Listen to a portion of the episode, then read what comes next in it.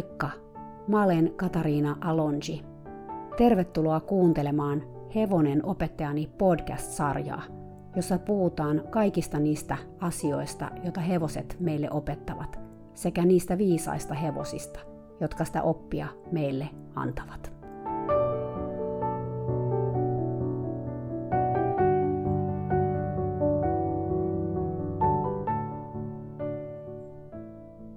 Moikka moi ihanat kuulijat! Leon tarina jatkuu aina vaan. Vaikka kyllä tääkin vielä loppuu, ei tää ikuisesti jatku sit kuitenkaan. Muutama jakso kuitenkin vielä kuullaan Leon ja Leon ympärillä pyörivien ihmisten tarinaa. 26. kesäkuuta 2014. Matka Suomeen meni tosi hyvin. Koiratkin jakso hienosti olla kasseissaan lennon ajan. Ne onneksi on niin pieniä, että ne pääsee käsimatka tavarana meidän kanssa lennolle. On tietenkin rankkaa olla pienessä kantokassissa kymmenen tuntia putkeen, mutta mun koirat on lentänyt ihan pennusta saakka ja jotenkin tuntuu vaan hyväksyvän tuon lentomatkan sellaisena pakollisena pullana. Suomi on niiden syntymämaa ja ne taitaa sen kyllä itsekin ymmärtää, sillä ne on aina niin innoissaan, kun ne pääsee tänne. Tämän takia kannattaa kyllä kökkiä siinä kassissa koko lennon ajan. Mä ehdin vihdoin eilen moikkaamaan myös mun omaa hevosta Liloa. Little Love asuu mun ystävän tontilla parin muun hevosen kanssa pihatossa, ja mun ystäväni viisas tarkkailija käy sitä siellä katsomassa viikoittain. Mä oon omistanut Lilon jo yli kolme vuotta, mutta mä oon tuntenut sen monen monta vuotta pidempään. Yhdessä me ollaan kuljettu pitkä matka, ja tämä hevonen on opettanut mulle enemmän kuin kaikki aikaisemmat tuntemani hevoset yhteensä. Ei sikäli, etteikö mun elämässä olisi aikaisemminkin ollut hevosia, jotka yritti tuoda mua näiden samojen asioiden äärelle. Kyllähän näin jälkiviisaana mä tajuan, että näitä hevosia oli vaikka kuinka, mutta mä en vaan ollut silloin valmis vielä niiden viestejä kuulemaan. Lilon kanssa ei juurikaan ollut vaihtoehtona muu kuin se kuuntelu. Tai ainahan on mahdollista hankkiutua hevosesta eroon, mutta se ei juurikaan ole ollut mun juttuni. Mun suhde Little Laviin on aika erikoinen, ja eilen taas viisaan tarkkailijan kanssa me sitä pohdittiin kotimatkalla. Vaikka mä paperilla omistankin tämän hevosen ja mä maksan sen ylläpitoa, mä en kuitenkaan koe olevani sen lainausmerkeissä omistaja. Tätä on ehkä vaikea lähteä edes selittämään, mutta jotenkin me ollaan Lilon kanssa kuin kaksi kollegaa tai vanhat ystävät. Tai ehkä Lilo on edelleen mun opettajani ja minä sitä tarkkaavaisesti seuraava oppilas – ei sellaisiin suhteisiin mahdu väliin omistajuutta, ainakaan siinä sanan perinteisessä mielessä. Toisaalta, mitä on omistajuus? Voidaanko me omistaa eläin laittamatta itseämme kuitenkaan eläimen yläpuolelle? Totta kai ihminen ruokkii ja huolehtii hevosesta ja on siksi eri roolissa kuin se hevonen, mutta mä tarkoitan nyt sellaista henkistä yliotetta. Ehkä kyse on siitä, etten mä halua tai tarvitse litulavilta mitään. Yleensä ihmiset haluaa hevoselta jotain, useissa tapauksissa hyvin paljonkin. Tämä haluaminen on juuri se syy, miksi ihmiset ylipäätään omistaa hevosia. Ne on hankittu jonkinlaisen tarpeen täyttämiseksi. Esimerkiksi hehkuva aurinko haluaa ratsastaa. Hän tarvitsee Leoa ja hän ajattelee, ei välttämättä siis tosin kovin tietoisesti, että Leo on olemassa sitä varten, että hän voi tämän ratsastustarpeensa tyydyttää. Toisaalta, jos Leolla ei enää voiskaan ratsastaa, ei hehkuva aurinko sitä kuitenkaan myisi, joten ei Leon arvo perustu pelkästään sen ratsastettavuuteen. Mikä on harvinaista nykymaailmassa, sillä suurin osa ihmisistä, jotka ratsuhevosia omistaa, hankkiutuu niistä kyllä yleensä eroon, kun niille ei ole enää niin sanottua käyttöä. Totta kai hehkuva aurinko haluaa myös, että Leo on onnellinen, mutta Leon onni on kuitenkin toissijaista sikäli, että hehkuva aurinko haluaa ensin, että hänen omat tarpeensa täytetään. Sitten voidaan miettiä, onko hevosella kaikki hyvin. Kumpikin tekee kyllä kompromisseja, mutta mä koen kuitenkin, että Leo saa tässä sen lyhyemmän tikun, sit lopulta kuitenkin. Ja tätä lyhyttä tikkua mä en siis halua litulaville tarjota, vaan että meillä molemmilla olisi se samanpituinen tikku, mikä ei ole kyllä aina ihan helppo tehtävä. Toisaalta joku voisi katsoa tätä mun ja litulavin suhdetta ja sanoa, että hänen mielestään mä olen se, joka saa aivan superlyhyen tikun – sillä kun mä ostin tämän hevosen sen edelliseltä omistajalta ja mun entiseltä oppilaaltani, se oli kuitenkin silloin kouluраtsastushevonen. Mä en kuitenkaan ole sillä yli kolmeen vuoteen ratsastanut metriäkään kouluratsastusta, vaikka vuosikymmeniä mä identifioiduin itse kouluratsastajaksi. Mä en itse asiassa ole juurikaan Liloa ratsastanut, sillä ratsastukseen liittyy sen tapauksessa paljon negatiivisia tunteita. Joten mä olen luopunut ratsastuksesta, ainakin tämän hevosen kanssa. Mielenkiintoista tässä on kuitenkin se, että mä koe luopuneeni mistään elintärkeästä. Mikä on sikäli outoa, että aiemmin mä kuitenkin ratsastin tosi paljon, joskus useita hevosia päivässä. Ratsastus oli mulle henki ja elämä. Mutta Lilon tapauksessa mä luovuin siitä mielelläni, suorastaan vaivattomasti, koska se ei vaan ollut se meidän juttu. Tätä aihetta voisi pyöritellä päivät pääskysten, enkä mä oon varma, että siitä sitten kuitenkaan jäisi mitään konkreettista käteen. Sen mä tiedän kuitenkin varmasti, että Lilolla ja mulla on aika erikoinen suhde. Tämä suhde ei ole ennennäkemätön, sillä mun lähipiirissä on kyllä muitakin, joilla on vastaavan tyyppinen suhde heidän hevosensa. On tämä kuitenkin selkeästi valtavirrasta poikkeava. Ja siksi joka kerta, kun multa kysytään, omistanko mä hevosen, mä koen ristiriitaa, kun mä kerron omistavani hevosen nimeltä Little Love. Sillä, kuten mä juuri äsken tuossa avauduin, tämä omistajuus on mulle vaikea sana. Omistajuuden sijaan mä haluaisin ehkä ajatella, että mä olen Lilon ihmisystävä, ihminen, joka huolehtii sen hyvinvoinnista osana isompaa tiimiä. Mä olen ihminen, joka kulki hetken sen kanssa rinnakkain samaa polkua. Mä olen myös oppilas, aina vaan ja edelleen, vaikka Little Love ei enää mua konkreettisesti opetakaan samalla lailla kuin aikaisemmin. Ehkä tätä asiaa tulisikin pohtia tunnetasolla, rakkauden kautta. Vaikka mä en haluakaan tätä omistajuuttani myöntää, mä myönnän avoimesti, että mä rakastan tätä hevosta. Mä rakastan, mutta mun rakkaus ei ole tarvitsemista tai vaatimista, vaan hyväksymistä ja tietämistä. Tämä rakkaus ei myöskään välttämättä kaipaa fyysistä läheisyyttä tai jonkinlaisia todisteita vastavuoroisuuden olemassaolosta – vaan se perustuu semmoiseen kaukaiseen syvään kontaktiin, silloinkin kun me ollaan läsnä samassa tilassa vierekkäin. Mä rakastan siis tätä hevosta, litulavia, samalla lailla kuin mä rakastan metsää ja merta. Mä rakastan joka solullani kokonaisvaltaisesti, tasaisen varmasti, vailla odotuksia tai asialistoja. Metsän lailla Lilo on aina läsnä mun elämässä, vaikka mä en sitä fyysisesti tapaiskaan, ja kun mä olen sen seurassa – sen läsnäolo on mun oman läsnäolon kanssa yhtä, aivan kuin metsässä mä olen luonnon kanssa yhtä. Siksi tähän rakkauteen ei liity mitään negatiivisia tunteita, kuten mustasukkaisuutta tai kateutta. Kuinka mä voisin olla kateellinen kenellekään, joka myös kokee metsän niin kuin mä sen metsän koen? Päinvastoin, kun mä näen, että muillakin ihmisillä on vastaavanlainen suhde tähän uskomattoman viisaaseen tammaan, se saa mun rakkauteni vaan kasvamaan entisestään. Ja mä koen, että tämän yhteisen rakkauden kautta me ihmisetkin liikutaan lähemmäksi toisiamme. Mä rakastan siis tätä hevosta, litulavia. Mutta mun rakkauteni ei ole kiinni pitämistä, vaan irtipäästämistä. Se ei ole rajoittamista tai sitomista, vaan vapaaksi päästämistä. Rajatonta, ajatonta ja mieletöntä. 30. kesäkuuta 2000 14. Kaliforniasta ei ole kuulunut pihahdustakaan viikkoon, joten mä laitoin sekä hehkovalle auringolle että terapeutille viestiä. Terapeutti vastasi melkein heti ja kertoi, että hehkova aurinko joutui viime viikolla kahdesti menemään sairaalan ensiapuun massiivisen migreenin takia. Kuulemma hän oli innostunut hieman liikaa ja rehkinyt itsensä sairaalakuntoon. Voi että, mä voin kuvitella, että on vaikea malttaa mielensä, kun kroppa herää niin sanotusti eloon, mutta toisaalta kyllä kannattaa olla varovainen, ettei tämä koko juttu mene puihin, vaan siksi, ettei ole itse ottanut iisisti. Terapeutti kertoi myös, että Devinalla oli piikitetty kortisonilla takakintereet viime torstaina. Hän pohti tätä piikitystä kouluratsastuskisojen jälkeen vähän yli viikko sitten, sillä hänen mielestään Devina laahasi takajalkojaan radalla. Tämän vuoksi terapeutti ei ollut myöskään hänen omien sanojensa mukaan, saanut kovin hyviä pisteitä suorituksistaan.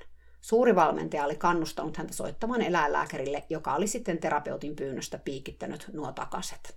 Terapeutti kirjoitti myös, että suuri valmentaja on ollut oma ihana itsensä koko viikon. Tosin terapeutti sanoi tämän olevan sikäli hyvä asia, sillä se antaa hänelle mahdollisuuden harjoitella uusia ammatillisia taitoja, joita hän oli kurssillakin saakka käynyt opiskelemassa. Kyseessä on siis terapeuttien käyttämä itsetuntemusmetodi. Mä voin työstää mun omia prosesseja ja harjoitella itsehillintää suuren valmentajan kanssa, ja se on hyvä asia, terapeutti kertoi. No hienoa, että hän on löytänyt tilanteesta jotain positiivista. Hän tosin tyypilliseen tapaan lisäsi tähän selostuksensa loppuun toiveensa suuren valmentajan suhteen.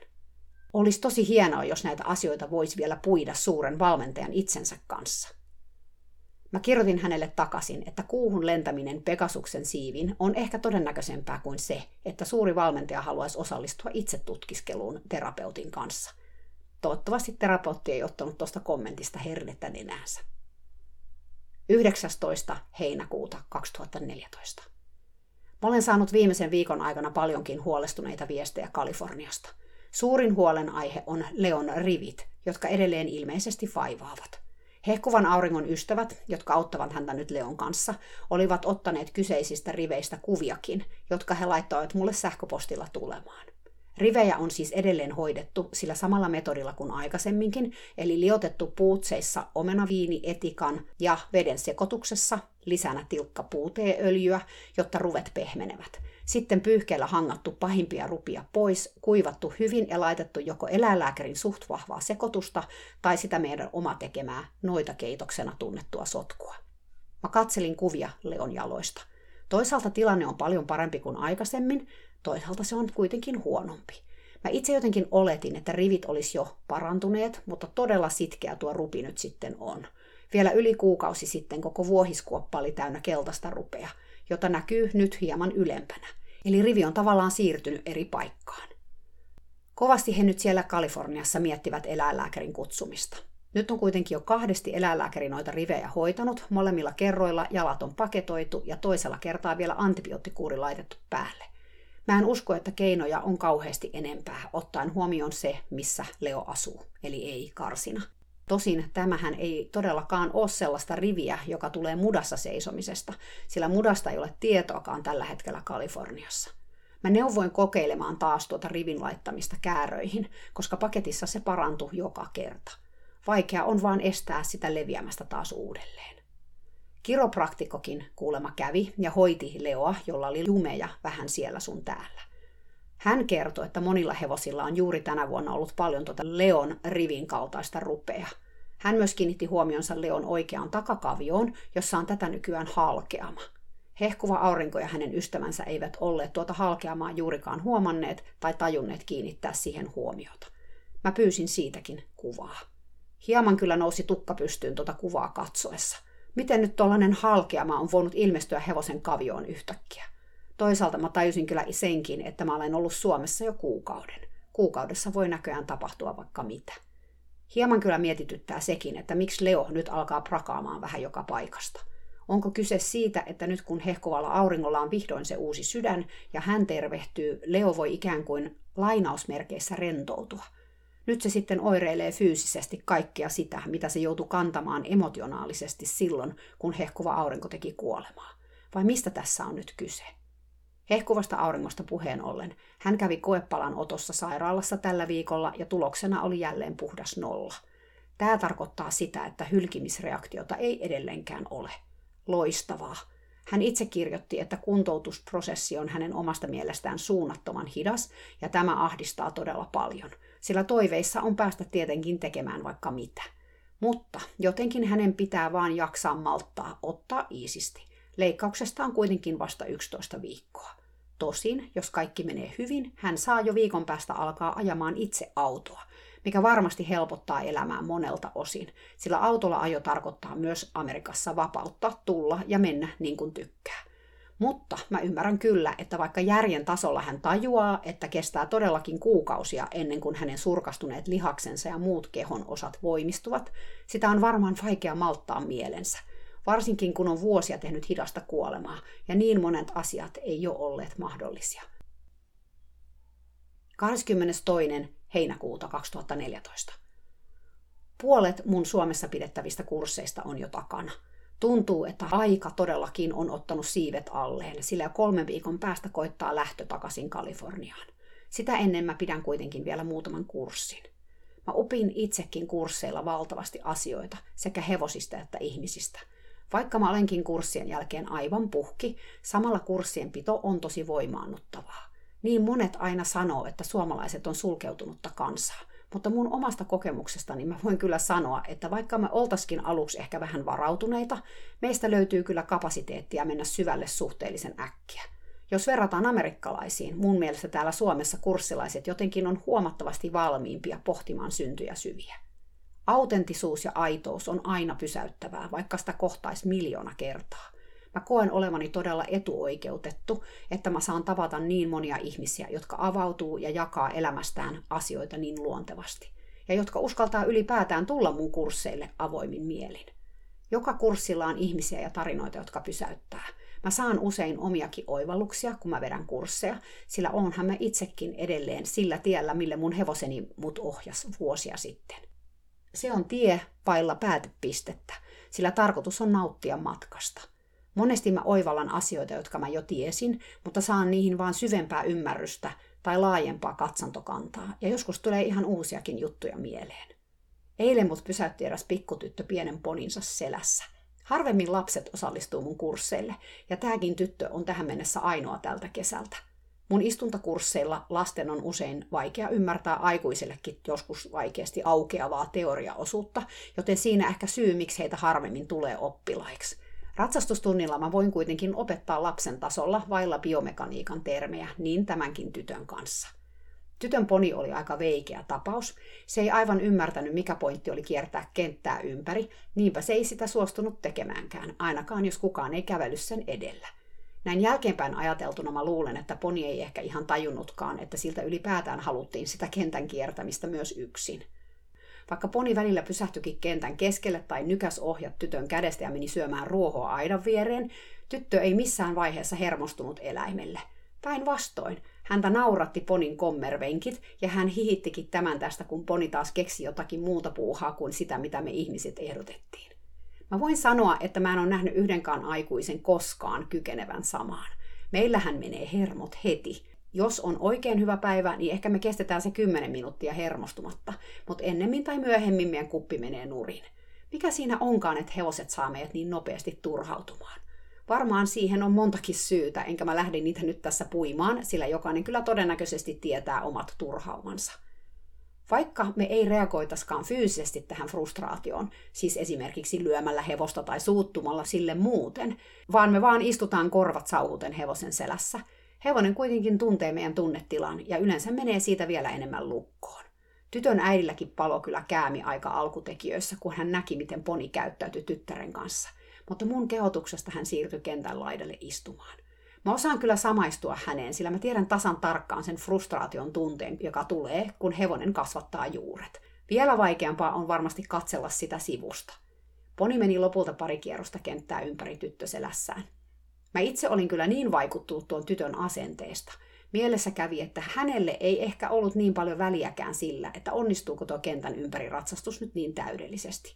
Kun mä alkutunnista kysyin, mitä hän haluaisi harjoitella sinä päivänä, tai oliko hänelle jotain ongelmia, johon hän haluaisi ratkaisua, hän kohautti olkapäitään ja vastasi, että ei hänellä mitään erityisiä ongelmia ollut. Ehkä me aikuiset vaan tehdään näistä asioista joskus ongelmia – Meille on ongelma, jos hevonen ei liiku tai se liikkuu liian hitaasti tai liian nopeasti. Meille on myös ongelma, jos se heiluttaa päätään tai painaa kädelle tai juoksee pää ylhäällä. Etenkin hevosen pään asento ratsastuksen aikana on meille suuri ongelma, sillä yleensä se pää ei ole siellä, missä me haluttaisiin sen olevan. Toki nämä on tärkeitä asioita, mihin pitää kiinnittää huomiota, koska usein ne voi myös ilmentää hevosen kipua. Mutta jos nyt ajatellaan ihan vaan, että hevonen on terve ja ratsastuksellisesti meille tulee haasteita ehkä omien kykyjemme takia. Ja sen takia hevonen ei kulje niin kuin me halutaan. Ollapa tällaisessa tilanteessa uudelleen lapsi, jolle riittää, että poni on olemassa. Viisi siitä, mitä ponin kanssa tapahtuu, tai vaikka ei tapahtuskaan mitään. So what, jos se kasvattaa ne juuret, mahtavinta on vaan olla sen selässä, vaikka sitten paikoilla tämmöinen sen mentaliteetti saattaisi muuttaa meidän maailmaa totaalisesti, tai ainakin meidän hevosten maailmaa. Ehkä tätä siis kannattaa kokeilla. Mitäpä, jos me yritettäisiin vaikka nauraa ääneen seuraavan kerran, kun meidän armas ratsu maastolenkillä nappaa ohjat kädestä ja tunkee päänsä ruohomättääseen sen sijaan, että me otettaisiin siitä herneen nenään. 29.7.2014. Mä juttelin sosiaalisessa mediassa eilen terapeutin kanssa ja hän kertoi Kalifornian kuulumisia – Ilmeisesti hehkuvalla auringolla on jälleen ollut massiivisia migreenikohtauksia, ja viimeisin oli niin paha, että hän joutui yöksi sairaalaan. Terapeutti kirjoitti, että hehkuva aurinko näyttää yhtä huonokuntoiselta kuin ennen sydämen siirtoa. Mä toivon todellakin, että terapeutti liiottelee itselleen tyypilliseen tapaan. Mä lähetinkin siltä istumalta mailia sekä hehkuvalle auringolle että hänen parille ystävälleen, jotka huolehtii Leosta, kuullakseni mikä on asian oikea laita. Vastausta ei ole kuulunut, joka sekin ehkä merkki jostakin. Toivottavasti siitä, että kaikki on hyvin. Terapeutti itse halusi kertoa viikonloppunsa tapahtumista, sillä hän oli ollut kesän suurimmassa paikallisessa kouluratsastustapahtumassa Devinan kanssa. Tämä kilpailu järjestetään vuosittain kehontuntijan suuressa kouluratsastuskeskuksessa, ja olen minäkin edellisessä elämässäni osallistunut siellä muutaman koululuokkaan mun vikellyshevosen Soksin kanssa. Terapeutti kertoi, että kisat olivat kestäneet tällä kertaa sen kolme päivää, ja rankinta oli ollut se, ettei suurelle valmentajalle tai kenellekään hänen oppilaistaan ollut riittänyt vapaita tallipaikkoja. Tämä oli tarkoittanut sitä, että hevoset oli pitänyt kuljettaa aamulla kisapaikalle ja luonnollisesti myös takaisin kotiin joka päivä kolmen päivän ajan. Onneksi heidän tallinsa on vain noin 15 minuutin ajomatkan päässä, mutta onhan tämä joka tapauksessa aikamoinen stressi sekä ihmisille että hevosille. Sen lisäksi, että he joutuivat kuljettamaan hevoset kisapaikalle, he myös hengailivat siellä kisapaikalla koko päivän, sillä heillä oli kilpailulähtöjen lisäksi myös katrillinäytöksiä kaksin kappaleen joka päivä. Tämä tarkoitti sitä, että Devina, ja mä olettaisin, että muutkin hevoset, joutuivat viettämään noin seitsemän tuntia Kalifornian auringonpaahteessa 30 asteen helteessä sidottuna traileriin joka päivä. Seitsemän tuntia on mun mielestä aika pitkä aika. Etenkin kun mä tiedän, että hevosille on riittänyt siitä ajasta varjoa ehkä se tunti, jos on sattunut käymään traileriparkissa tuuri. Terapeuttikin jopa myönsi, että aika rankkaahan se oli, mutta lisäsi kuitenkin perään, että Devina oli ollut hyvin tyyni koko ajan. Mä en usko, että moni koiranomistaja sitoisi koiransa kolmeksi päiväksi autoon kiinni aurinkoon seisomaan, mutta hevosille tämä saattaa olla arkipäivää. Miksi hevosille on eri säännöt kuin muille eläimille? Onhan niillä ehkä erilainen lämmönsäätelykykykin kuin esimerkiksi koirilla, mutta silti. Mä itsekin olen tähän samaan traileriin sitomiseen kyllä syyllistynyt aikoinani. Joskus vikelyskisoja käytiin melkein 40 asteen helteessä, ja muutaman minuutin kisalähtöjä oli hevosella jopa kuusi päivän aikana. Siihen sitten verryttelyt vielä päälle, ja loppuaika trailerin vieressä, varjossa, jos hyvin kävi. Enkä mä tuota asiaa sen enempää silloin ajatellut, sillä kaikkihan sitä tekivät. Pitkää päivää sekä ihmisille että eläimille. Me ihmiset saatiin kuitenkin valita tämä oma osamme. Me haluttiin kilpailla ja siksi me kestettiin ne olosuhteet. Hevosilta mä en kyllä kysynyt, mitä ne halus. Mä oletin vaan, että niillekin tämä nimenomainen kilpailu oli yhtä tärkeä kuin meille ihmisille. 5. elokuuta 2014. Mä sain viimeisen viikon aikana kaksi sähköpostia hehkuvan auringon ystävältä, entiseltä kouluratsastajalta. Hän on myös osallistunut Leon hoitoon tänä kesänä ja muutenkin autellut hehkuvaa aurinkoa mun poissa ollessani. Ensimmäisessä sähköpostissa entinen kouluratsastaja kertoi olevansa todella huolissaan hehkuvasta auringosta. Ilmeisesti hänellä on ollut enemmänkin näitä migreenikohtauksia, ja lääkkeet, joita hänelle oli annettu kivun lievitykseen, ovat tehneet hänestä hyvin sekavan. Ei siis ihme, että terapeuttikin kommentoi hehkuvan auringon olevan huonossa kunnossa. Mä sain kuitenkin tänään entiseltä kouluratsastajalta uuden mailin, jossa hän raportoi tilanteen olevan jo huomattavasti paremman. Ilmeisesti migreenikohtauksia tulee silloin, kun hehkuva aurinko ei lepää tarpeeksi. Ja koska hänen elinsiirron hylkimisreaktiota estävät lääkkeensä aiheuttavat unettomuutta, kierre on valmis. Entinen kouluratsastaja myös kertoi, että hehkuvalla auringolla olisi suuri tarve fysioterapialle. Eilen tämä asia oli tullut ihan konkreettisesti esille, kun he olivat olleet tallilla. Hehkovalla auringolla on jo vuosia sitten tapahtuneen aivohalvauksen johdosta hyvin laahaava kävelytyyli – hän silloin aivohalvauksen saatuaan halvaantui nimittäin toispuoleisesti ja kuntoutui siitä kyllä ihan toimintakykyiseksi, mutta oikea puoli on edelleen hieman spastinen ja tuntuvasti heikompi. Nyt kun hän taas kykenee kävelemään kunnolla sydämensä puolesta, tämä toispuoleisuus näkyy selvästi. Eilen hän oli kuitenkin kävellyt todella reippaasti ja lähes normaalisti hakemaan Leoa laitumelta. Mä katselin sua, kun sä kävit laitumen poikki, entinen kouluratsastaja oli kommentoinut. Etkä sä laahannut ollenkaan sun jalkojas niin kuin yleensä. Niin, mä oon huomannut, että jos mä keskityn tuohon kävelemiseen, hehkuva aurinko oli vastannut, mä pystyn tekemään sen ihan normaalisti. Mielenkiintoista. Ilmeisesti uuden sydämen johdosta myös moni muukin asia voisi hehkuvalla auringolla korjaantua, mutta se vaatisi aikamoista jumppaamista.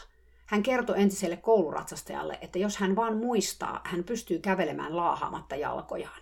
Jalkojen laahaamisesta on vaan tullut tapa, kun sitä on tullut tehtyä vuosia.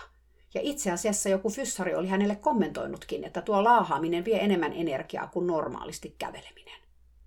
Mutta kun muistaisi aina kävellä oikein, hehkuva aurinko oli manaillut ystävälleen.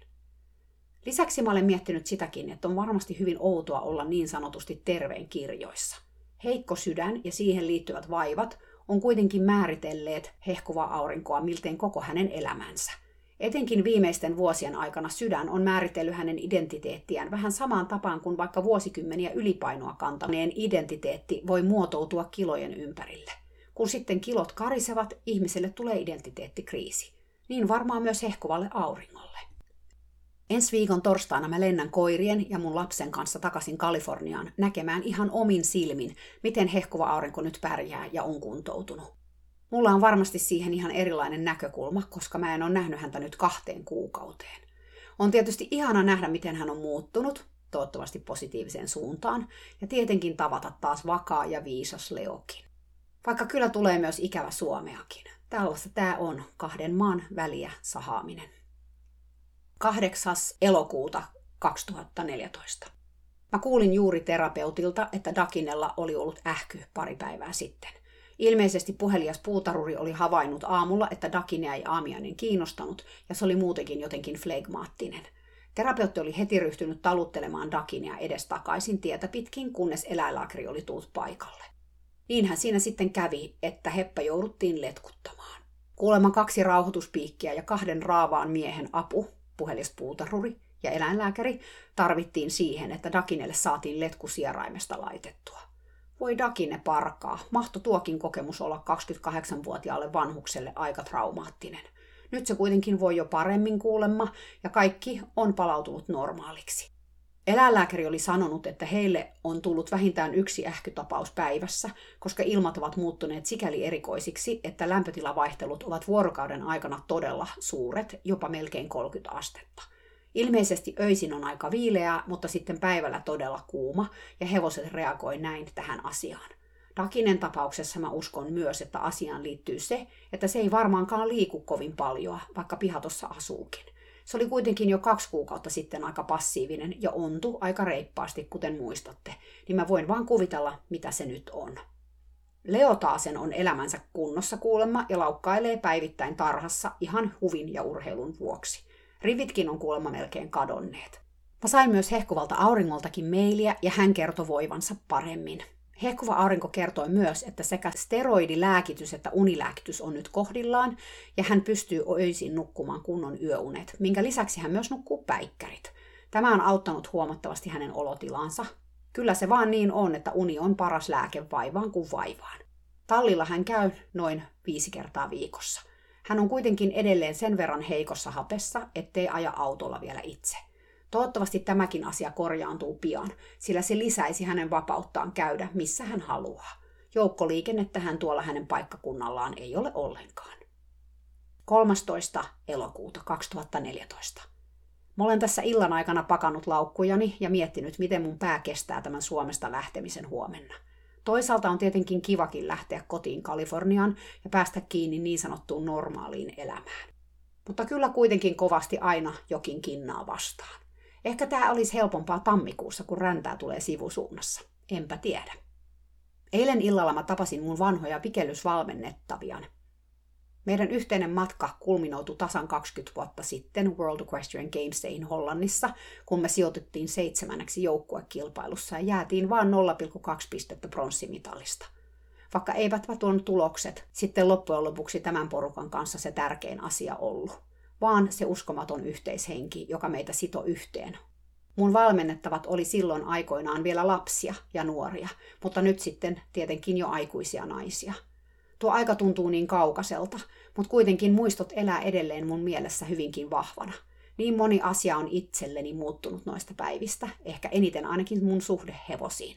Musta tuntuu, että se on asia, joka elää edelleenkin murroskautta, ja mä haen yhä sitä tapaa, jolla mä haluan näiden hienojen eläinten kanssa olla tekemisissä. Ehkä kyse on siitä, että mä ymmärrän yhä selvemmin, että jokainen hevonen on yksilö ja niitä on kohdeltava juuri niin, yksilöinä. Mikä sopii yhdelle, ei sovi toiselle. Näinhän se on ihmistenkin kanssa. Jokainen ihmissuhde, mikä mullakin on elämässäni, ei ole verrattavissa muihin ihmissuhteisiin. Ja miksi niitä edes lähtisi vertaamaan? Hevosiin tuntuu pätevän sama periaate. Mä en voi esimerkiksi verrata samana päivänäkään mun suhdetta mun tammaan Liloon ja mun suhdetta hehkuvan auringon Leoon. Ne on yhtä kaukana toisistaan kuin kuu ja aurinko. Tai siltä musta nyt tuntuu, kun mä täällä laukkojani pakkailen. Mutta ehkä kaiken alla on kuitenkin jonkinlainen yhteinen pohjavire. Mä toivon ainakin, että mä osaan kunnioittaa molempia hevosia ja kuunnella niitä oikeasti. Enkä vaan näitä kahta hevosta, mutta kaikkia hevosia silloinkin kun mä en niiden elämäntilanteeseen voi vaikuttaa tai niitä auttaa. Mä meen mielenkiinnolla takaisin Kaliforniaan. Mä koen, että mä oon taas muuttunut tämän kahden kesäkuukauden aikana. Jonkinlainen prosessi tässä tekee kyllä tuloaan. 20. elokuuta 2014. Mä menin tänään aamulla tallille hengailemaan Leon kanssa. Mä olin aika innoissani tästä jo etukäteen, sillä mä tiesin, että tallilla ei olisi ketään muuta kuin ehkä puhelias puutarhuri. Terapeutti on tämän viikon kurssilla saamassa lisää työkaluja terapeutin työhönsä ja Hekolla auringolla oli suurkaupungin sairaalassa taas koepalan otto. Hänhän käy nyt vaan kerran kuussa kyseisessä koepalan otossa. Hevoset oli juuri syönyt aamiaisen, tai ainakin suurimman osan siitä. Leo vielä rouskutteli heiniä, mutta Dakine seisoi jännässä asennossa aidan vierellä. Puutarhuri taisi kuulla, että mä tulin pihaan, koska hän ilmestyi heti paikalle ja halusi tyypilliseen tapaan jutella – hän on siis todella puhelias, kuten hänen intiaani-nimensäkin paljastaa. Me juteltiin niitä näitä ja hän kertoi siitä aamusta, jolloin Dakinella oli ähky. Se oli aika rankkaa, hän sanoi. Mä en ole aikaisemmin koskaan nähnyt, kun hevoselle laitetaan nenä mahaletkua, ja Dakine vastusteli sitä viimeiseen saakka. Mä roikuin sen päässä kiinni ja se nosti mut noin vaan ilmaan, ison miehen. Mä en voinut uskoa sen voimia. Voi Dakinea, kuulostaa siltä, kun se olisi todella ollut tuskissaan. Mä katselin sen kylkiä ja totesin, että se oli laihtunut ainakin 100 kiloa sitten kesäkuun jälkeen. Mä tiedän, että tämä Dakinen paino on terapeutille vaikea asia, ja hän olikin jo lauantaina selittänyt mulle, miksi hevonen oli niin laiha, ennen kuin siis mä olin edes nähnyt koko hevosta. Laihtuminen johtuu siitä, että puutaruri on ruokkinut Dakinea aivan liian vähän, terapeutti kertoi. Mä ihmettelin tuota kommenttia, sillä puutarhurihan seuraa vaan terapeutin ohjeita ruokinnan suhteen. Mä en kuitenkaan kommentoinut, sillä tämä on aika tyypillistä terapeutille, että hän etsii syyllistä aina muualta kuin itsestään, mitä tulee hevosen hoitoon. Vai tehdäänkö me ehkä kaikki vähän tätä? En mä tiedä. Mä tiedän vaan sen, että näin ulkopuolisena siihen kiinnittää huomiota. Puutarurikin toi esille tuon ruokinta-asian ikään kuin sivulauseessa. Rakine on laihtunut ja se on kuulemma siksi, koska mä en ruokkinut sitä tarpeeksi, hän totesi. Hän on hyvin diplomaattinen, mutta nyt mä kuulin kyllä hänen äänestään, että häntä keljutti. Kun puutarhuri lähti omiin hommiinsa, mä menin hevosten luo. Viimeksi tallilla käydessäni mä en juurikaan lähestynyt Dakinea, sillä se tuntui musta erittäin vaikealta. Joskus eläimet lähettää mulle viestejä tai sanoo asioita, joita on vaikea ottaa vastaan. Niin tässäkin tapauksessa. Mä en kyennyt tota asiaa oikein kohtaamaan väsyneenä, joten mä välttelin koko hevosta. Nyt mä olin kuitenkin päättänyt ottaa siihen kontaktia. Se ei käynytkään kovin helposti. Poissa oli se ystävällinen ja lempeä hevonen, joka vielä alkukesästä ilahtui, kun sä menit sen luokse. Dakine ei ollut mua huomaavinaankaan nyt, aivan kuin se olisi ollut ihan muualla henkisesti. Vaikka sillä oli kärpäsmaski päässä, mä näin, että sen kasvojen lihakset oli kireät. Mun ensimmäinen ajatukseni oli, että sillä oli todella paljon kipuja. Mä puuhailin Leon kanssa jonkun aikaa, mä hoitelin sen jalkoja, liottelin kavioita Säteet on aika huonossa kunnossa. Kahteen on muodostunut syvä railo keskelle. Me käytiin myös kävelyllä tarkastelemassa paikkoja. Leokin on aika hoikassa kunnossa, mikä on seurausta siitä, että täällä on kaikki ruoho kuivunut auringossa, joten se ei saa enää, eikä ole saanut parin kuukauteen vihreää ruohoa. Terapeutti tosin vielä jonkin verran kastelee tuota pihattolaidunta, vaikka täällä on aivan järkyttävä vesipula. Itse asiassa vedestä on niin suuri pula, että sitä säännöstellään aika rankasti tällä hetkellä. Mekin kerätään kotona suihkussa vettä ämpäriin aina kun me lasketaan vettä ja odotellaan, että se lämpenee, mikä kestää täällä hetken. Tämä vesi käytetään sitten puutarhakasvien kasteluun, sillä muuten tämä kastelu ei ole mahdollista. Jos veden käyttö ylittää sulle asetetun rajan, sä saat aika tuntuvat sakot. Mutta terapeutilla taitaa olla oma kaivo. En ole ihan varma. Jos on, mä ihmettelen, että siellä on ylipäätään vettä enää näillä keleillä. Ennen kuin mä lähdin kotiin, mä vietin Dakinen kanssa hetken ja rapsuttelin sitä sään kohdalta. Se reagoi kyllä siihen työntämällä huulen pitkäksi eteen. Kerran se käänsi päänsä ja koskitti mua nenällään. Mä katselin sen kavioita ja huomasin, että sille oli laitettu kengät etusiin, ilmeisesti helpottamaan sen oloa. En kyllä osaa sanoa, onko niistä mitään apua, sillä hevonen ei liikahtanutkaan mihinkään koko sinä aikana, kun mä olin tallilla. Tuskaseltahan se seisoskelu näyttää edelleen, mutta näinhän se oli jo keväällä pahimpina päivinä. Mun sydämeni on raskas tämän hevosen puolesta, ja mä tiedän, että mun on otettava tämä asia jälleen kerran puheeksi terapeutin kanssa. Siitä keskustelusta tuskin tulee kovin miellyttävä ainakaan edellisen vastaavan keskustelun perusteella. 23. elokuuta 2014. Tänään me tavattiin hehkuvan auringon kanssa tallilla. Hän ajoi sinne autollaan itse. Mahtavaa. Hän oli jotenkin paljon piirteämpi ja energisempi kuin viime lauantaina, jolloin mä näin hänet ensimmäistä kertaa mun matkani jälkeen. Sen lisäksi hän oli enemmän oma itsensä, ei se minuun takertuva läheisriippuvainen ihminen, jonka mä näin viime viikonloppuna. Tämä oli kyllä melkoinen helpotus mulle itselleni. Mä olin kyllä psyykannut itseni siltä varalta, että hän tarvitsisi mua samalla lailla kuin viimeksi, mutta siihen ei ollut tarvetta. Ehkä tuo mun näkeminen niin monen kuukauden tauon jälkeen oli vaan niin tunteikas juttu hänelle, että hän ikään kuin prakasi ihan täysin.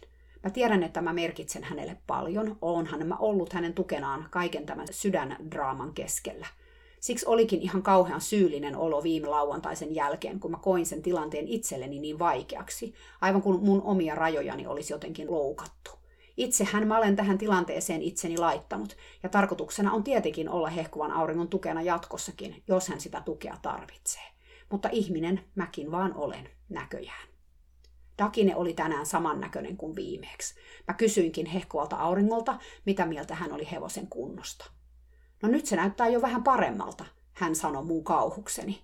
Paremmalta? Ei voi olla totta, missä kuoleman rajamailla tämä hevonen on käynyt mun poissa ollessani. Tosin noista etujalan kengistä ei ole ollut mun mielestä kuin haittaa, vaikka terapeutti väittää, että Dakine on nyt parempi eikä onnu juuri mitään. Hehkuva aurinko pyöritteli silmiään. Se ontuu nyt enemmän joka jalkaa. Mä kerroin hänelle, että mä ollut nähnyt Dakinen liikkuvan vielä, joten mä en osannut sanoa, miten se liikkuu. No aika vähän se liikkuukin, hehkuva aurinko sanoi. Ihan kamalaa. Terapeutti ei kyllä tee päätöstä lopettaa tuota hevosta. Hän odottaa, että se kituu pois. Mä olin päättänyt tarkkailla Dakinea, koska mä halusin nähdä sen liikkuvan. Pakkohan sen joskus on siirtyä, esimerkiksi juomaan. Me otettiin Leo ulos aitauksesta. Sen koko naama oli kuivuneen leseen peitossa, ja hehkuva aurinko kertoi, että hän on Dakinen ähkyn jälkeen ottanut tavaksi syöttää Leolle leseitä kolme kertaa viikossa. Leseistä on hyötyä silloin, kun halutaan, että hevosen suolisto toimii. Ähky ei kuitenkaan ole tarttuva tauti. Mä kyselinkin varovasti, miksi hehkuva aurinko koki, että Leo tarvitsee ruokavalionsa leseitä. No ettei se saa ähkyä. Dakineke sai sen varmasti siksi, että lämpötilat vaihtelivat niin paljon. On totta, että hevoset unohtaa joskus juoda, kun ensin on kylmää ja sitten yhtäkkiä tosi lämmintä. Mutta Dakine todennäköisesti sai ähkyn siksi, että se ei liiku. Se ei myöskään varmaan juo tarpeeksi tai syö tarpeeksi. Ja se on melkein 30V ja selkeästi kivuissa. Tietenkin tämmöinen tapaus reagoi myös ilmanvaihteluihin ihan toisella tavalla kuin terve, normaalipainoinen hevonen. Mä kerroinkin tämän kaiken hehkuvalle auringolle, mutta sanoin myös, että voihan niitä leseitä silti syöttää varmuuden vuoksi, jos hän haluaa. Mä en halua olla mikään päällepäsmäri ja aina olla kritisoimassa hänen päätöksiään.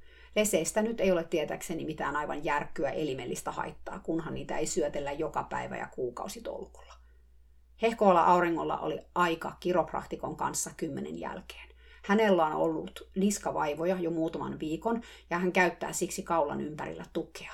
Nyt hän toivoi saavansa apua tähän niskavaivaan, joten hän lähti ajoissa ajamaan tallilta kiropraktikon luo. Mä jäin kahden Leon kanssa.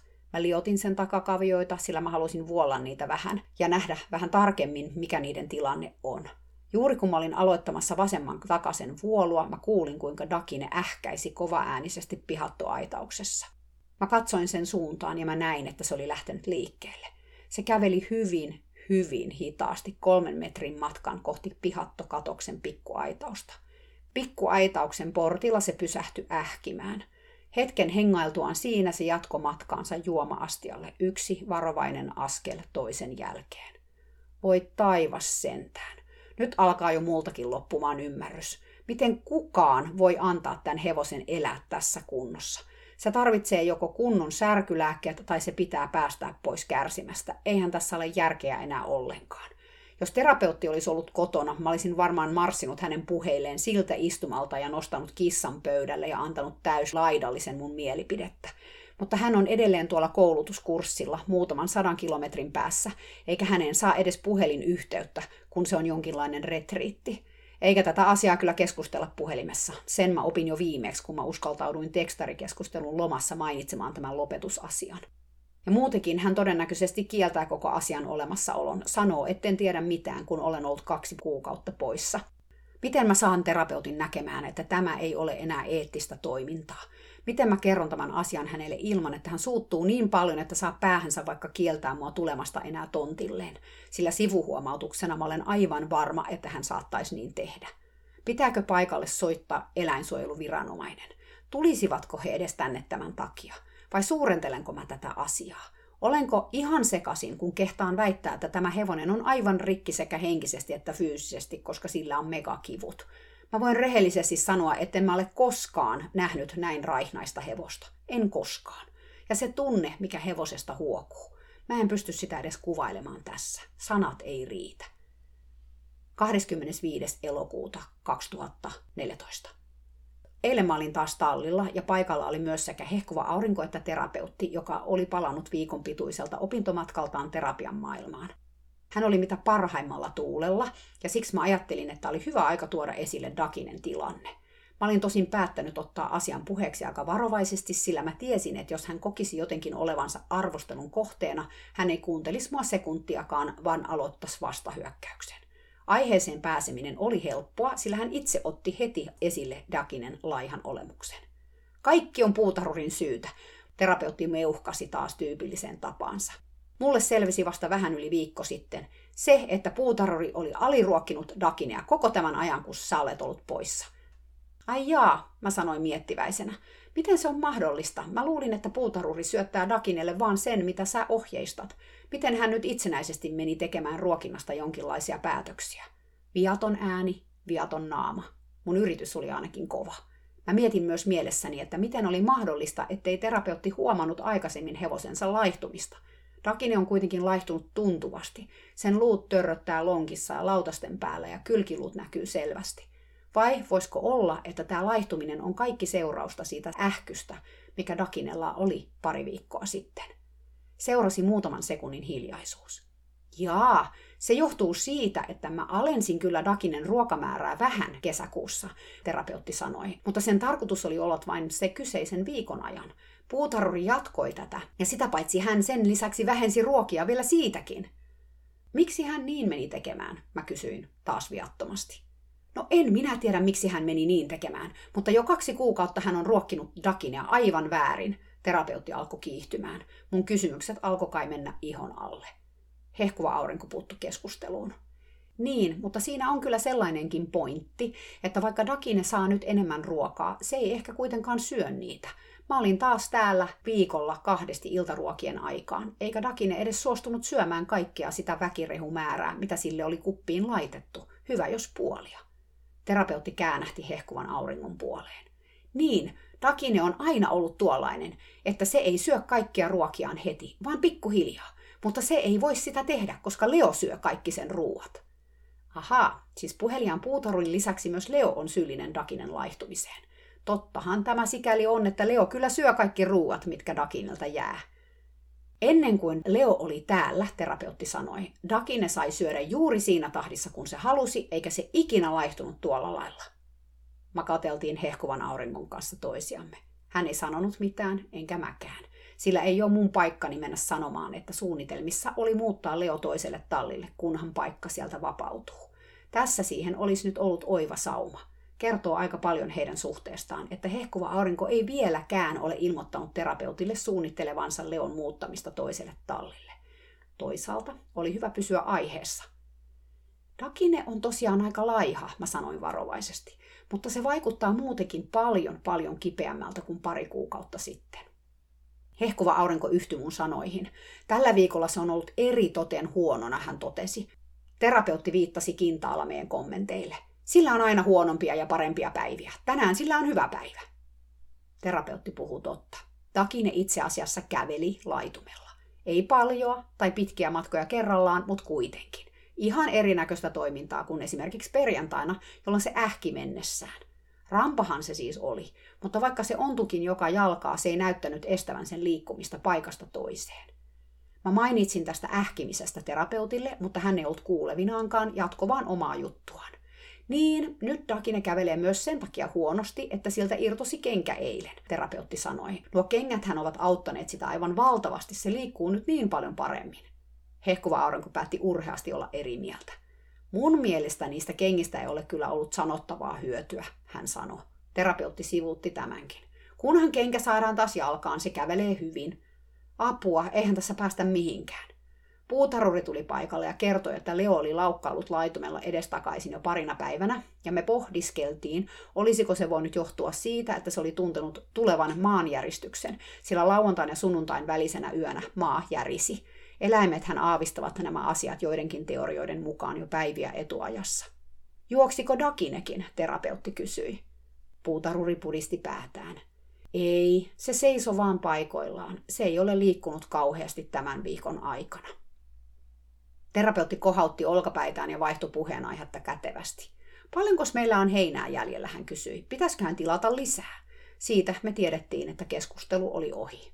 Myöhemmin, kun me syöteltiin hevosia terapeutin puutarhassa, siellä on siis vihreää ruohoa vielä, koska hän kastelee sitä ahkerasti, terapeutti kysyi hehkuvalta auringolta, josko tämä oli ajatellut ratsastuksen aloittamista – Tämä kysymys oli selkeästi myös maskeerattu kysymys siitä, oliko hehkuva aurinko ajatellut muuttaa Leon toiselle tallille, sillä me kaikki tiedetään, että ratsastuksen aloittaminen tällä tontilla on jokseenkin mahdotonta.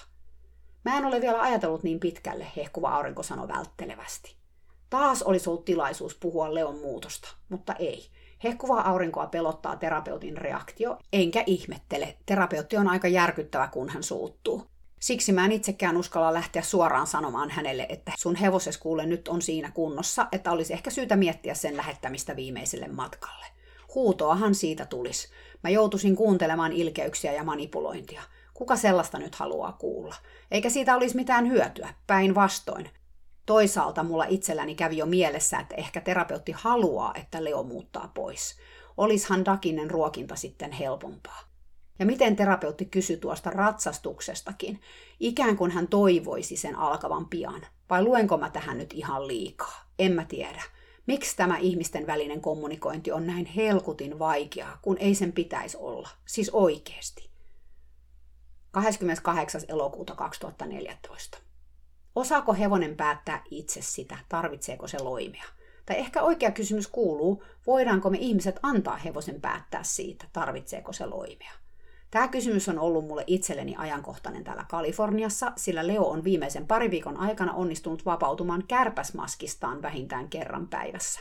Tämä on aiheuttanut suurta hämmennystä sekä hehkuvassa auringossa että hänen ystävissään entisessä kouluratsastajassa ja innokkaassa puuhailijassa, jotka edelleen auttavat Leon hoidossa.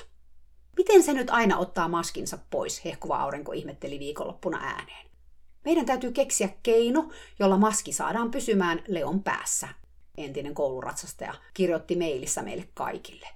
Minä menen ostamaan uuden maskin, sellaisen, jotta hevonen ei saa pois päästään hinkkaamalla, innokas puuhailija vastasi. Mä olisin itsekin reagoinut vastaavalla tavalla vuosia sitten. Mä olisin ihmetellyt, että mikä hevosta vaivaa, kun se ei tajua, kuinka tärkeää tuon maskin pitäminen on, ja olisin keksinyt keinon, millä maski olisi pysynyt hevosen päässä, vaikka se olisi hinkannut itsensä verille puuta vasten. Sillä maskinhan on oltava sen päässä, eikö? Kärpäsethän varmaan häiritsee hevosta. Ihmisenä mä tiedän vuoron varmasti, mikä on hevoselleni hyväksi, vai mitä. Leon tapaus on aika klassinen. Hevosella on mielipide, joka eroaa ihmisen mielipiteestä. Mä itse ajattelen, että eläin kyllä osaa päättää itse, haluaako se esimerkiksi loimen tai kärpäsmaskin vai ei. Mun omalta hevoselta kysytään aina sen mielipide, ja mä tunnen muitakin hevosen omistajia, jotka päivittäin antaa hevosen päättää omasta loimituksestaan. Nythän tätä on ihan tutkittukin. Esimerkiksi erässä norjalaisessa tutkimuksessa hevoset opetettiin kuvakkeiden avulla kommunikoimaan, halusivatko he loimen päälle vai pois, tai ei mitään muutosta vallitsevaan tilanteeseen. Opittua nuo kuvakkeet hevoset osasivat kertoa ihmisille mitä halusivat, ja nämä valinnat menivät yksin sen kanssa, millainen ilma oli. Hevosilla on mun oman kokemuksen mukaan paljonkin mielipiteitä useista niihin liittyvistä asioista. Ongelma vaan on se, että harvemmin ihmiset kuuntelee näitä mielipiteitä. Tai vaihtoehtoisesti ihmisten mielestä hevonen kettuilee, kun se ei sopeudu ihmisen tahtoon. Toisaalta on paljon hevosia, jotka ei uskalla edes tuoda esille omaa mielipidettään, vaan vuodesta toiseen seisoo ne loimet niskassaan, ilman että ne kertoisi ihmisille, että eivät halua loimea alun perinkään. Tai ehkä ne on aikoinaan yrittäneet kertoa, mutta siitä on seurannut vain huonoja asioita, kuten huutoa ja rangaistuksia, joten hevonen on katsonut parhaaksi alistua osaansa. Tällaisen hevosen on vaikea lähteä myöhemminkään ilmaisemaan mielipidettään, vaikka sitä siltä kysyttäisikin. Silloin voi mennä pitkäkin aika, että hevonen uskaltaa lähteä luottamaan siihen, että mielipide otetaan huomioon. Siksi se, että Leo on nyt vihdoin kertonut meille, että se ei halua maskia päähänsä, on mun mielestä aivan mielettömän iso asia. Se kertoo mulle, että Leo tietää, että sitä kuunnellaan ja siksi tämä asia ei saa jäädä huomiotta. Mä itse olen huomannut, että kärpäsmaski saa Leon pään kutiamaan. Ei ihme, sillä mä uskon, että tuo maski on superkuuma lämpimillä keleillä. Siis sen lisäksi, että se rajoittaa näkökenttää. Mutta varmasti siitä on apuakin. Mun oma hevoseni Lilo on sikäli hysteerinen kaikkien ötököiden suhteen, että se haluaa ötököloimen ja megamaskin päälleen koko ajan, tai se ei suoriudu pihattorakennuksesta kesällä ulos minuutiksikaan. Leo ei ole ihan näin herkkänahkanen, mutta on silläkin hetkiä, että tuo maski sille kelpaa. Vaikka täytyy sanoa taas kerran, että Suomen ötökkätilanteen vertaamista Kalifornian ötökkätilanteeseen on sama kuin vertais Saturnusta appelsiiniin. Sen verran on eroja tuossa hyönteisten määrässä ja laadussa näiden kahden paikan välillä. Mutta takaisin Leon maskiin. Heti kun mä tuun tallille, mä otan maskin kokonaan pois, jos Leo ei ole sitä itse jo tehnyt. Leo on tästä todella tyytyväinen ja haluaakin, että mä hinkkaan sen päätä ihan joka puolelta. Etenkin sen silmien ympärystöt kutiaa ja se tykkää, että mä hieron niitä kämmenilläni. Tämän päähieronnan jälkeen mä kysyn aina Leolta, haluaisiko se maskinsa takaisin. Ja yleensä Leo kertoo mulle hyvin selkeästi elekielellä, että hän olisi mieluummin ilman. Myöhemmin, ennen tallilta lähtöä, mä kysyn siltä uudelleen, haluaako se maskinsa. Joskus se haluaa, joskus ei. Leo on näissä vuorovaikutustilanteissa aina vapaana, sillä mä haluan, että sillä todella on vapaus näyttää oma tahtonsa. Se on joskus ihmisten maailmassa pitkään eläneelle hevoselle vaikeaa, kun se on sidottu kiinni vaikka riimusta kun siihenkin tilanteeseen liittyy niin paljon opittuja juttuja, kuten se, että silloin ei liikuta mihinkään. Tässä Leon mielipiteiden ilmaisussa on nyt vaan se pieni ongelma, että mun pitäisi saada myös hehkuva aurinko ymmärtämään, kuinka tärkeää on antaa Leon päättää silloin, kun se on mahdollista. Ja tämän lisäksi myös vakuuttaa asiasta hänen ystävänsä. Hehkuvalla auringolla itsellään on ollut vaikeita migreenikohtauksia taas kerran tällä viikolla, mutta mä uskon, että kun hän taas tuntee olonsa paremmaksi, hän osaa suhtautua tähänkin asiaan avoimin mielin. Hän on vaan itse valitettavasti aika hysteerinen ötököiden suhteen. Te muistatte varmaan, että hän tutkii Leon aina päästä häntään ja jokaiseen ötökän puremaan ja pistokseen laitetaan erikseen kortisonivoidetta. Tämä olisi Suomessa aika työlästä, sillä välillä niitä puremia voi laitumella olevilla hevosilla olla hieman enemmän kuin yksi tai kaksi, mutta täällä Kaliforniassa todella on mahdollista, koska niitä puremia on todella vaan yksi tai kaksi. Hehkuva aurinko ei kestä ollenkaan nähdä Leoa esimerkiksi rapsuttamassa itseään puuta vasten, koska se on selvä merkki siitä, että sen olo on epämukava. Ja kärpäsiä nähdessään hän huitoo niitä neuroottisesti pois hevosensa ympäriltä. Mutta mä olen päättänyt puhua tästä asiasta Leon puolesta sitkeästi. Tänään aamulla tuli entiseltä kouluratsastajalta jo viesti, jossa hän sanoi, ettei ollut koskaan tullut ajatelleeksikaan, että hevosella voisi olla kärpäsmaskin suhteen joku mielipide. Niinpä, en mä itsekään tätä asiaa juuri sekuntia enempää ajatellut vielä kymmenen vuotta sitten, mutta nyt se on arkipäivää. Näin me ihmiset muututaan, jos me sallitaan se itsellemme. Että tällaista menoa täällä Kaliforniassa. Mä haluan tähän vielä vähän avata tätä eläinsuojelutoimintaa täällä Amerikassa. Täällä on eläinsuojeluilmoituksissa se haaste, että jos hevosesta pidetään huolta, tarkoittaen siis sitä, että sillä on ruokaa ja juomaa ja sen luona käy eläinlääkäri, eli se saa hoitoa, siitä on käytännössä turha tehdä ilmoitusta. Täällä on viranomaisilla kädet täynnä keissejä, jossa eläimen perustarpeet, kuten ruoka ja juoma, on puutteelliset. Ehkä sä muistat jakson, jonka mä tein Najolista. Siinä mä kerroin, että Najol oli pelastunut äitinsä vatsassa ihan karmealta kohtalolta. Sen äiti oli nimittäin pelastettu eräältä tontilta, josta löytyi 32 nälkiintynyttä puolivilliä ja villiä hevosta. Kun nämä hevoset käytiin pelastamassa, sieltä tontilta löytyi muun muassa kolme kuollutta vastasyntynyttä varsaa. Hengissä olevat hevoset oli todella laihoja ja oli siis ihme, että ne oli hengissä, mutta ne oli pelastanut se, että se tontti oli tosiaan todella iso ja siellä oli ollut joku lampi, josta ne sai vettä. Kaikki oli kuulemma syöty sieltä tontilta puun kaarnoja myöten. Eli tällaisia tapauksia täältä löytyy hevosten puolelta. Koirat ja kissat on sitten vielä ihan oma tarinansa. Siinä ei paljon eläinsuojeluviranomaisia kiinnosta hevonen, jonka olosuhteet on kunnossa ja jota kävi pari viikkoa sitten eläinlääkärikin hoitamassa ähkyn vuoksi. Ja sehän tässä myös raastaa, koska tuo eläinlääkäri olisi voinut jopa tehdä jotain tämänkin asian eteen ammattinsa puolesta. Mutta eivät ne tee sitä täällä Kaliforniassa, koska ne he pelkäävät saavansa huonon maineen ja menettävänsä asiakkaita. Surullisinta tässä on se, että näitä vanhoja kipeitä hevosia, niin kuin Dakine, on täällä kyllä ihan joka tallilla. Edelleenkin. Ja sekin lisää sitä ajattelua, että tämä on ihan normaalia. Mä olin itse asiassa viime viikolla käymässä parilla tallilla täällä, ja mä näin muutaman hevosen, joiden ei kyllä ainakaan näin äkkisältään ajatellen pitäisi olla hengissä. Toki mä näin nämä hevoset vaan hetken, mutta esimerkiksi niistä kahdella oli todella, todella notkolla selkä. Ja kun mä sanon todella notkolla, mä tarkoitan sellaista useaa kymmentä senttiä sään alapuolella. Mä en ole Suomessa ikinä nähnyt vastaavaa, ja täällä se on arkipäivää. Yksi näistä hevosista oli vielä juuri tullut hevoseksi vammaisratsastukseen, mutta mulle itselleni on kyllä vaikea kuvitella, että tämän hevosen selkään laitettaisiin vielä ratsasta ja sen verran se oli painunut se selkä alas. Eihän siinä edes satulakaan voinut pysyä hiertämättä. No, tarkoitus ei ole nyt kaataa teidän niskaan kaikkea sitä, mitä täällä näkee talleilla. Mutta mä halusin kuitenkin avata sitä, miksi joku terapeuttikaan ei tätä tilannetta oikein suostunutta ja pystynyt näkemään. Ja miksi meidän oli turha soittaa mitään eläinsuojelua paikalle. Täällä hevosia pidetään hengissä pidempään kuin Suomessa. Paljon pidempään. Ja mä itse olen sitä mieltä, että se on usein aika epäeettistä. Mutta koska sitä tapahtuu paljon, ihmiset ikään kuin tottuu näkemään näitä hevosia. Ja kun silmä tottuu, sitä ajattelee, että tämä on ok ja normaalia. Näin voi käydä myös, jos näkee vaan esimerkiksi kipeitä ja kiukkusia hevosia. Voi vaikka ajatella, että on normaalia, että hevonen puree ja potkii, vaikka se ei todellakaan ole normaalia ja ne hevoset oireilee kipua ja tai ahdistusta tai pelkoa. Mutta ehkä tämä mun paasaaminen riittää tältä erää. Ensi jaksossa alkaa sitten taas tapahtumaan oikein toden teolla. Viikon päästä kuulet, minkälaisen draaman keskelle mä taas tahtomattani joudun.